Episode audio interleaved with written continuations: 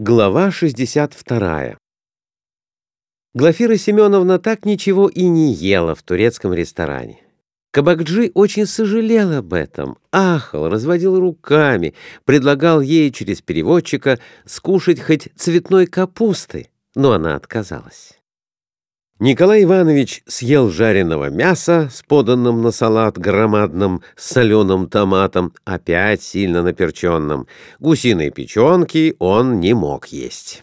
Это было что-то чрезмерно жирное, плавающее в гусином сале и в то же время сладкое, перемешанное чуть ли не с пюре из чернослива или винных ягод. Печенка была скормлена собакам — и супруги отправились. Николаю Ивановичу очень хотелось остаться и пображничать в турецком ресторане, выпить еще рюмку мастики и выкурить наргиле, но супруга не дозволила. «Довольно, довольно», — сказала она, — «поедем домой.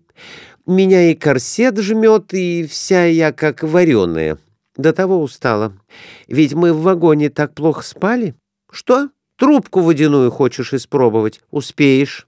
Мы не на один день в Константинополь приехали. По турецким кабакам ты еще придется шляться. Скушай ты хоть сладкого пирога с вареньем. Тут есть сладкий пирог, — предлагал муж. Ничего я не буду здесь есть. Афанасий Иванович купит мне фунт швейцарского сыру и булок по дороге. Я в гостинице закушу. Пришлось отправиться домой. Опять потянулась длинная диван-йолу. Ехать по улицам было уже свободнее, народ разошелся по своим домашним щелям и не наводнял больше ни улицы, ни мост. Даже собаки перестали бродить посреди улицы и лежали на тротуарах, прижавшись к цоколям домов. Переехали мост, миновали Галату и стали подниматься по большой улице Перы. Здесь также наполовину улеглось движение. Только носильщики и вьючные ослы и лошади тащили куда-то тюки и ящики. Даже в окнах кофеин поредели сидевшие там турецкие фески и европейские шляпы котелком. Начались, очевидно, часы обеденного затишья. Даже приказчики из французских магазинов высыпали на пороги своих лавок и покуривая папиросы, позировали, выставляя то одну, то другую ногу в пестрых брюках вперед и держа правую руку за жилетом около цветного галстука шарфом.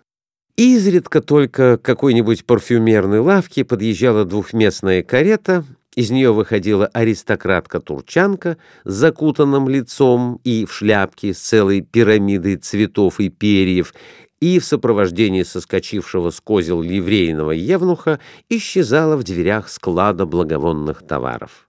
Зато над магазинами в верхних окнах домов появились головы и бюсты кричанок, армянок и евреек с необыкновенно развитой черной шевелюрой.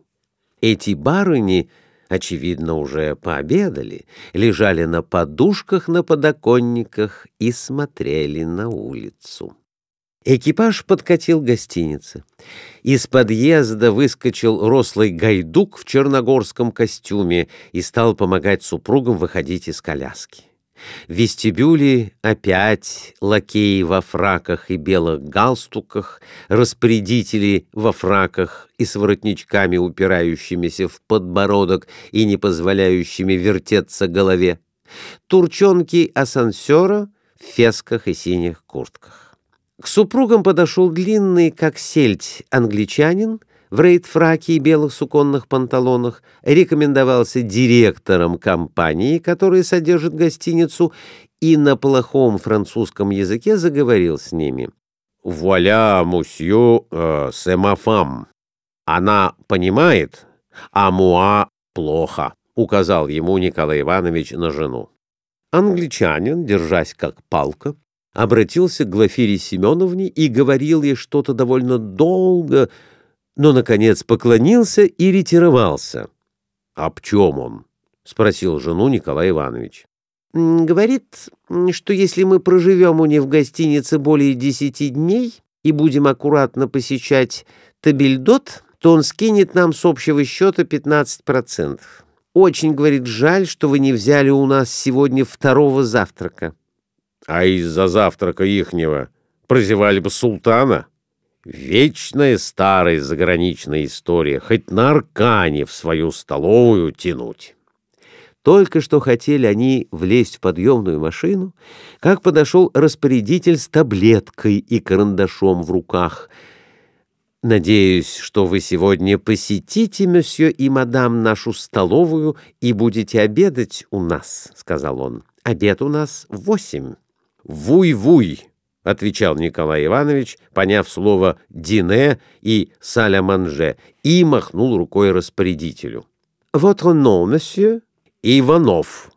Николя Иванов и мадам Глафир Иванов». Распорядитель поклонился и стал записывать в таблетки. Подъемная машина свистнула и начала подниматься. Вот супруги в своей комнате.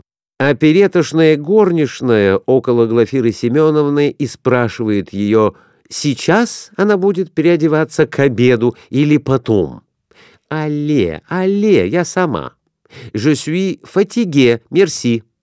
Машет Глафира Семеновна горничной, помогающая ей раздеться, сбрасывает с себя лиф, корсет и остается в юбке. «Принесите мне чашку кофе с молоком и булку», — приказывает она.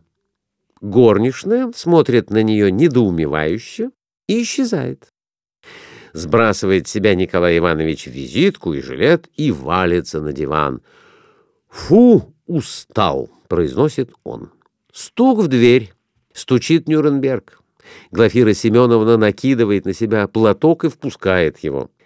«Когда прикажете Эфендим явиться к вашего услугам?» «Послушайте, милейший, нам сегодня хотелось бы куда-нибудь в театр», — говорит ему Николай Иванович. «Вы с вашего супруга хотите?» «Да, да, да, не сидеть же ей дома. Она-то главная театральщица у меня и есть». «Нашего театр все такого, куда дамского пол не ходит. Тут кафе «Шантан». Отчего не ходит? С мужем и в кафе «Шантан» можно». Тут у нас все такого кафе-шантан, что нашего извозчики сидят, нашего лодочники, нашего солдаты и матросы. Ну ведь те в дешевых местах сидят, а мы возьмем первые места. В Константинопольского кафе-шантаны все места одного сорта. Но неужели у вас нет настоящего, большого театра? Оперы, например, драмы? Теперь нет. Приезжала маленького итальянского опера, но теперь уехала. Приезжала труппа французского актеров, а теперь она в Адрианополе. Да нам не нужно итальянского и французского. Вы нам турецкий театр покажите, чтобы на турецком языке играли. На турецкого языка? Нюрнберг задумался, но тотчас же ударил себя рукой по лбу и сказал «Есть на турецкого языка» французского оперетка на турецкого язык. Вот-вот, такой театр нам и давайте. Нет ли еще драмы турецкой какой-нибудь позабористей, но чтобы играли турки и турчанки? Турецкого оперетка есть, но играют ее, и хоть на турецком языке, армянского, греческого и еврейского мужчины и дамы. А чего же не турки и турчанки? Хе, как возможно? А шейх Улислам, он такого трепку задаст, что беда. Ну, так добудьте нам билеты в турецкую оперетку с армянами и греками. Нюрнберг поклонился и ушел.